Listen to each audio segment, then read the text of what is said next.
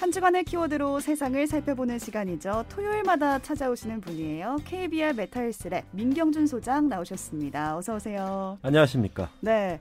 민투더 경투더 중 오늘은 뭔가 캐 to the 선 to the 네.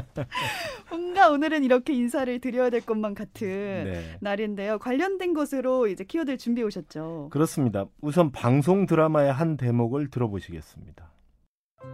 제 이름은 똑바로 읽어도 거꾸로 읽어도 우영우입니다. 기러기 토마토 스위스 인도인 별똥별 우영우. 역삼역. 되게 재밌어요. 음. 우투 더, 영투 더, 우. 똥투 더, 굿투 더, 라미. 하! 요즘 학생들은 물론 젊은 직장인들조차도 중얼중얼 주문처럼 외운다는 이것. 네. 이제는 혹시 드라마를 보지 않으셨어도 이것만은 아는 분들이 많다. 이런 얘기들을 참 많이 하십니다. 맞습니다. 바로 이상한 변호사 우영우 이 드라마가 우영우 신드롬이라고까지 불릴 정도의 화제를 불러오면서 지난 목요일 16부를 끝으로 막을 내렸습니다. 네, 진짜 신드롬이라는 말이 맞는 게 마지막 회를 배우들까지 다 모아서 네. 극장에서 다 같이 관람하는 행사도 열었더라고요. 예, 저도 봤는데요. 네. 어, 솔직히 말씀드려서 처음에는 저는 이 드라마를 좀 보지 않았습니다. 음. 그런데 하도 언론 기사나 주변에서 드라마가 너무 재미있고 의미가 있다 음. 이런 얘기를 해서 넷플릭스로 한꺼번에 몰아봤거든요.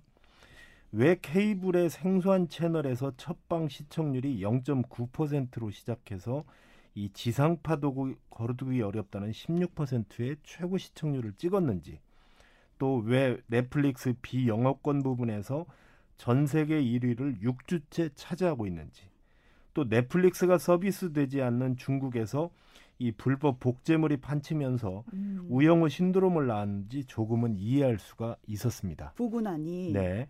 그래서 오늘의 키워드는 우영우 드라마가 던진 우리 사회의 숙제들 이런 주제로 얘기를 나눠볼까 합니다. 드라마를 재미로만 보신 게 아니라 또 그 안에서 키워드를 발견해 오셨어요. 기대가 되고요.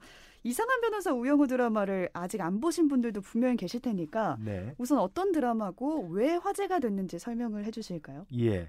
이 자폐 스펙트럼 장애와 천재적 두뇌를 동시에 가진 주인공 우영우 신입 변호사가 이 자신만의 방식으로 대형 로펌에서 사건을 해결하는 이야기를 엮은 법정 드라마입니다. 네. 기본적인 스토리가요.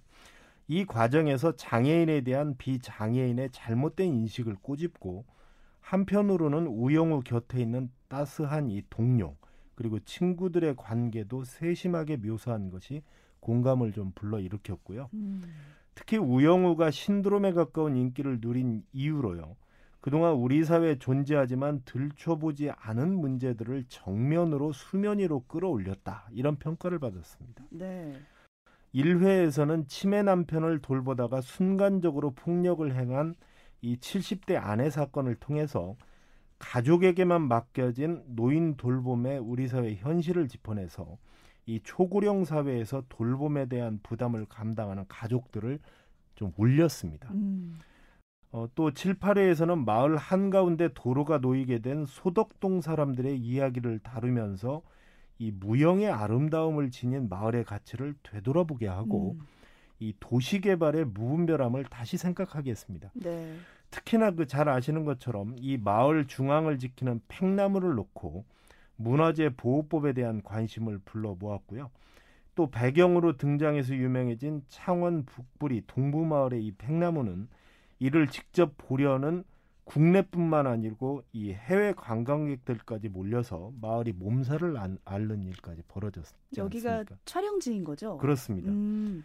이 밖에도 우리 사회에서 금기시되어 온 성소수자 문제, 또 결혼 여성의 퇴직 강요 세태, 강남 어린이들의 지나친 학원 교육, 또 영세 사업자, 또 탈북민 문제와 같은 이 해킹 이슈, 이런 것까지 포함해서 각 에피소드별로 매회 방송된 후에는 다음날 그 주제가 소셜 미디어에서 이슈로 어김없이 등장하기도 했습니다.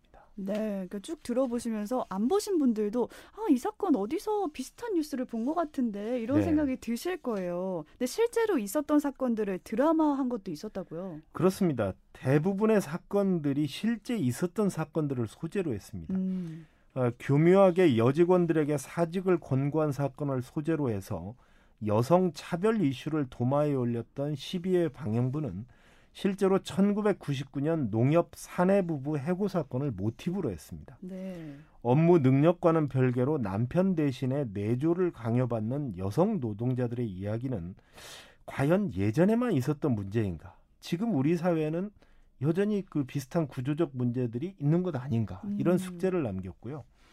또 제주도 황지사 문화재 관람료 징수 문제 역시 실제로 2000년 5월에 지리산 천은사가 지방도 861호선 도로를 막고 이 매표소에서 관람료를 징수하던 문제를 참여연대가 소송을 통해서 부당이득 반환 청구 소송을 제기했던 문제거든요. 네.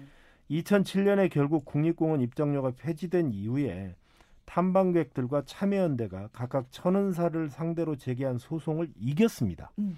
그러나 그 효력이 소송에 참여했던 당사자에게만 적용이 돼서 근본적인 문제는 해결이 되지 않았습니다.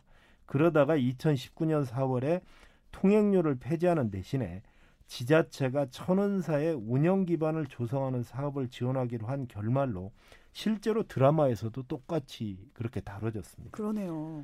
어, 말씀하신 것처럼 이 드라마를 집필한 문지원 작가가 국내 대형 로펌 변호사들을 면밀하게 취재하면서 음. 이 법정에서 진짜로 다뤄진 우리 사회 문제들을 대본으로 집필한 것.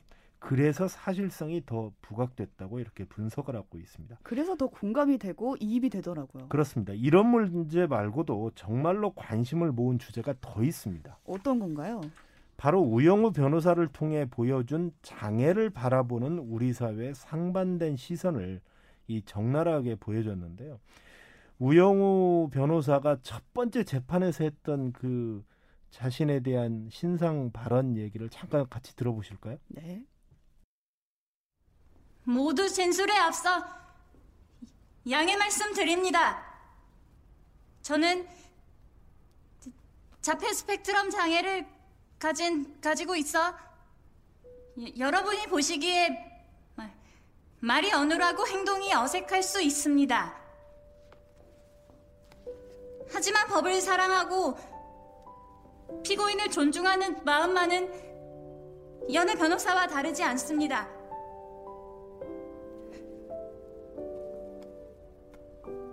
변호인으로서 피고인을 도와 사건의 진실을 밝힐 수 있도록 최선을 다하겠습니다.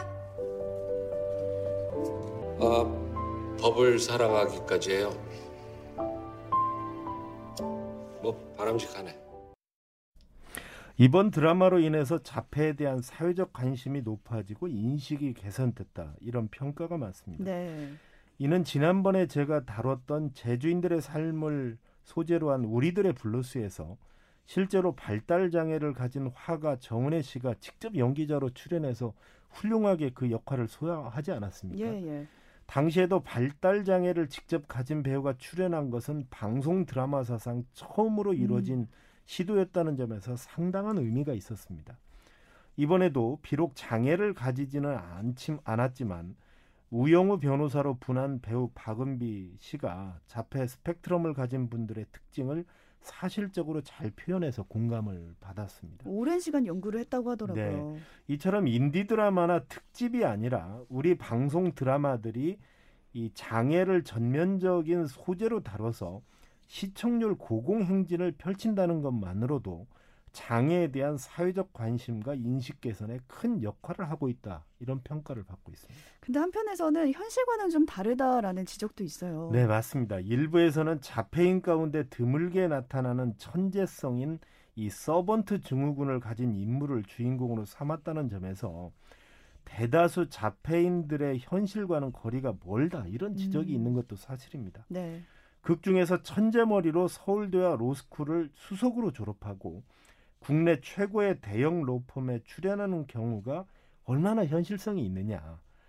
두 번째로는 장애를 가진 것도 힘든데 천재여야만 대우를 받는 특별한 우리 사회의 편견을 더 고착화시킨 것은 아니냐 이런 비판도 있습니다. 네. 그렇지만 대다수는 우리 사회에서 그동안 지나치기 쉬웠던 장애, 특히 자폐 스펙트럼에 관해서 잘 이해할 수 있는 계기가 되었다는 평가들이 훨씬 더 많았 다는 사실이 더 중요한 것 같습니다. 네, 개인적으로도 그런 게 뭔가 누군가의 끝말을 따라해야만 되는 충동이 있다든지 이런 네. 부분은 몰랐는데 드라마를 통해 알게 된 부분이었거든요. 네. 근데 그럼에도 아직 자폐 스펙트럼이란 용어는 낯설게 느껴지는데 네. 예전에는 자폐증이라고 불렸던 것 같은데 네. 이게 좀 다른 용어인가요? 그렇습니다. 이 의사소통의 어려움과 제한적이고 반복적인 행동을 특징으로 하는 발달장애 일종을 자폐증이라고 하는데요. 네. 예전에는 자폐증이라고 통칭해서 불렀습니다. 음. 그런데 지난 2013년에 개정된 DSM-5 즉 정신장애 진단 및 통계 편람 제5판에서 자폐증과 관련된 여러 장애를 자폐 스펙트럼 장애라는 진단명으로 새로 통합을 한 것입니다. 음. 즉 과거에는 자폐성 장애, 아스퍼거 장애, 서번트 장애, 레트 장애 등 달리 분류되지 않은 광범위성 발달 장애들은 구분했는데요. 최근에 출시된 이 DSM-5에서는 이들을 각기 독립된 장애가 아닌 동일한 연속선상에서 이 자폐 상태의 심각도나 지능, 또 심리적 사회적 발달의 정도에 따라서 발현, 발현 되는 임상의 양상의 이 차이가 있다고 보아서 음. 자폐 스펙트럼 장애라고 부른다고 합니다. 네. 통상적으로 자폐증은 인구 만 명당 두명에서 다섯 명 정도 발생하는 심리장애로 알려져 있고요.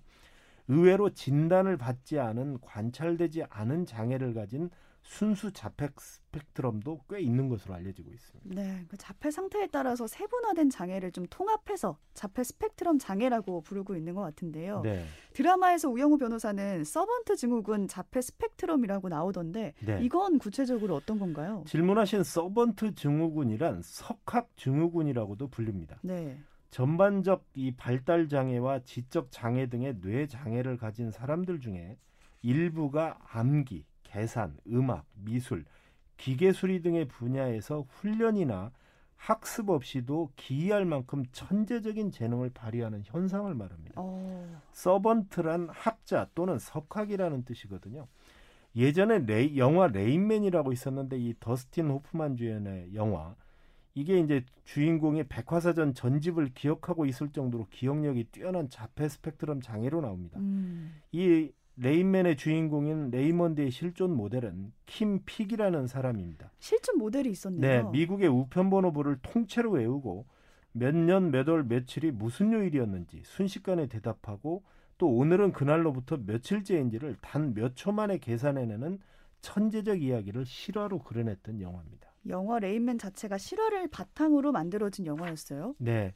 이 서번트 증후군을 지닌 사람들 가운데는 좌뇌가 손상이 된 사람이 상당히 많다고 합니다. 음. 어, 또한 평범한 사람들도 이 뇌질환과 뇌 손상을 입은 후에 서번트 증후군을 경험하기도 하는데요.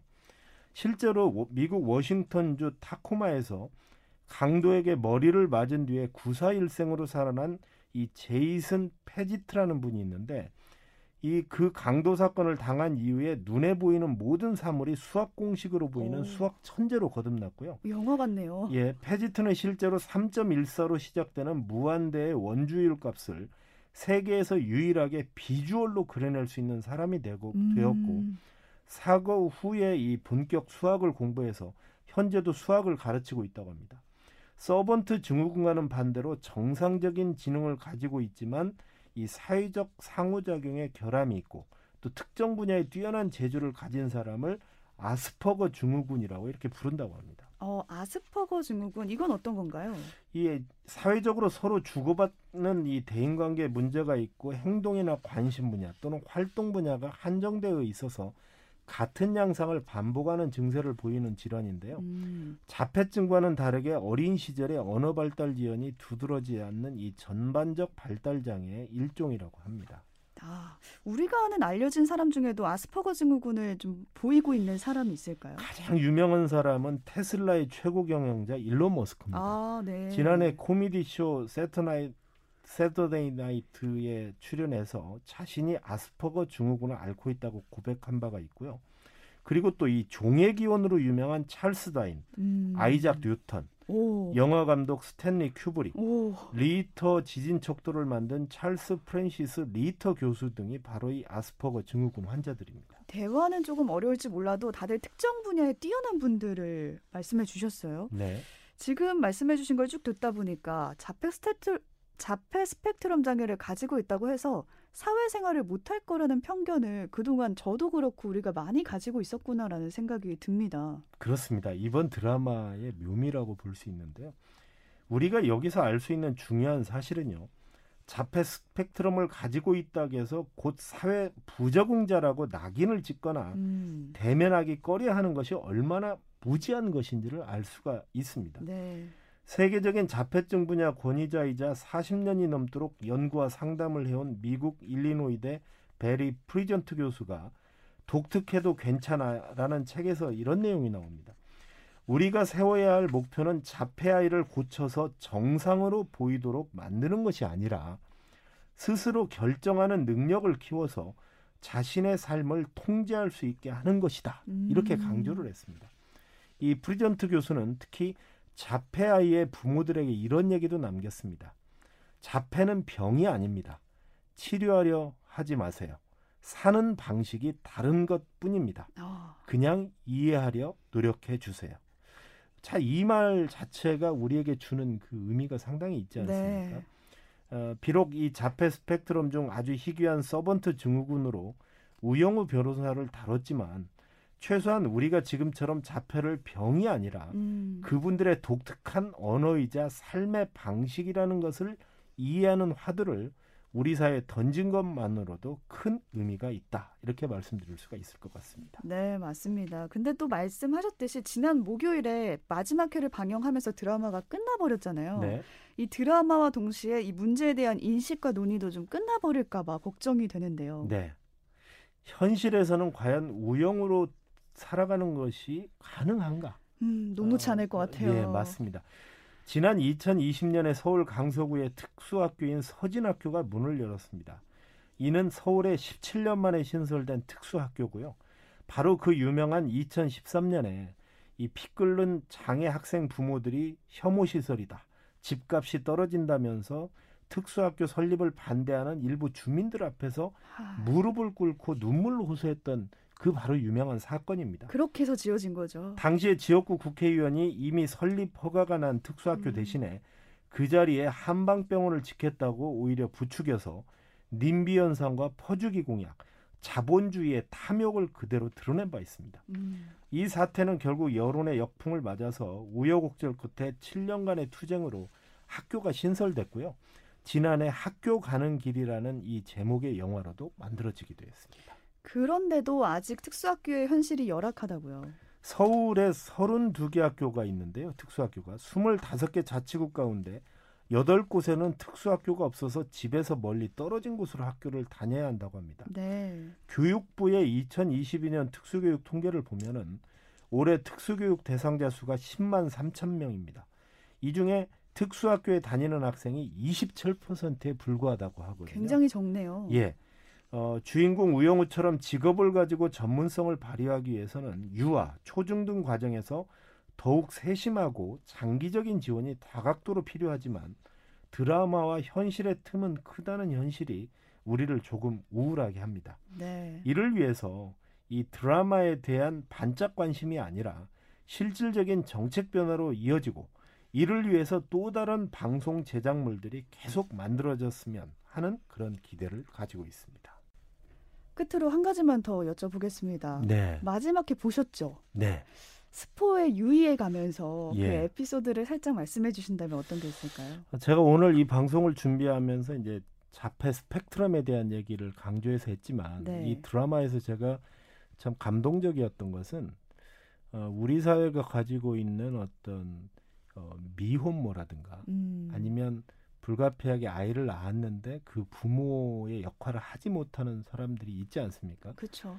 제가 토요일 한 달에 한 번씩 이렇게 어, 보육원에 봉사활동을 가는데 그곳에 가보면 과거에는 부모가 없거나 이런 아이들이 많았지만 지금은 양쪽의 부모가 불가피한 사정으로 키울 수 없을 때 보육원에 아이들을 음. 맡기는 경우가 많습니다. 네. 그래서 심지어는 가끔 부모들을 면회를 가듯이 그 집에서 자고 오기도 하거든요. 어. 제가 이 아이들을 보면서 어떤 생각이 들었냐면 이 우영우 변호사가 비록 그 미혼모 처음에 미혼모에서 이렇게 태어났던 그런 좀 과거사가 있긴 한데 마지막 편에서 이런 얘기를 합니다. 어, 그 우영우 변호사가 그 엄마에게 어, 자기 친엄마죠. 네. 어, 저를 저에게는 비록 좋은 엄마가 아니었지만 자기의 이제 배다른 동생에게는 정말 좋은 엄마로 기억되고 남아주셨으면 좋겠습니다라는 대목이 아, 있거든요. 네, 소름이 아, 그 저희 집사람하고 이제 오늘 아침에 그 드라마 얘기를 같이 저희 딸하고 하면서 가장 그 직업을 가졌던 부모로서 자식을 제대로 보필하지 못했던 그 음. 안, 안타까움, 그 공감 이 부분이 아주 굉장히 찐하게 느껴졌다 이런 대목을 보면서 굉장히 이 드라마가 준 시사점이 많기 때문에 여러분들이 혹시 못 보신 분이 있다면 한번 보시는 것도 굉장히 좋은 의미가 있을 것 같습니다. 네. 한 가지 더 말씀해 드, 말씀해 드리면 지금 말씀하신 그 대사가 전에 예고편에 나왔던 대사였기 때문에 예. 절대 스포는 아니라는 점 미리 말씀을 그렇군요. 드립니다. 네. 오늘 우영우 드라마가 던진 우리 사회 숙제들이라는 키워드로 사회 문제까지 좀 쭉 생각해 보게 된 시간이었는데요. 가만히 보니까 이 숙제는 우리 모두가 다 같이 해결해 가야 할 팀플 과제가 아닌가라는 생각이 들고요. 더욱더 많은 관심이 필요하겠습니다. 끝으로 오늘 키워드와 관련된 곡 선곡해 주셔야 되는데 어떤 노래 가지고 오셨나요? 에, 오늘은 우영우 드라마의 이 오리지널 사운드 트랙 중에 한 곡을 골라봤는데요. 수지의 안 하기가 쉽지 않아요. 이런 음. 노래를 함께 들어봤으면 좋겠습니다. 제목부터 의미가 있어 보이는데요. 네, 맞습니다. 이 자폐 아이들이 뭔가의 행동을 어, 절제하지 못하거나 음. 어떤 거에 집착하는 그런 모습들이 있잖아요. 그래서 사실 안 하기가 쉽지 않은 거죠. 그쵸. 그것을 그 자체로 우리가 이해해줘야 된다라고 하는 그 대목에 아마 가사를 담고 있는 게 아닌가 이런 생각이 듭니다. 그들의 삶의 방식인 거죠. 네, 우리가 맞습니다. 이 드라마를 통해서 조금 더 이해할 수 있는 시간이 아니었나 싶습니다. 선곡해 주신 수지의 안 하기가 쉽지 않아요. 이 곡 들으면서 소장님과는 여기서 인사를 드리겠습니다. KBR 메타헬스랩 민경준 소장과 함께했습니다. 고맙습니다. 감사합니다. 토요일 굿모닝 뉴스는 여기까지입니다. 토요일에서는 박찬은 기자와 함께 떠나는 여행 함께 했고요. 또 민경준 소장님과 우영우 드라마가 던진 우리 사회 숙제들이라는 키워드로 사회 문제까지 이야기 나눠봤습니다. 저는 월요일 6시 5분에 신선한 뉴스를 들고 다시 찾아오도록 하겠습니다. 함께 해주신 여러분 고맙습니다.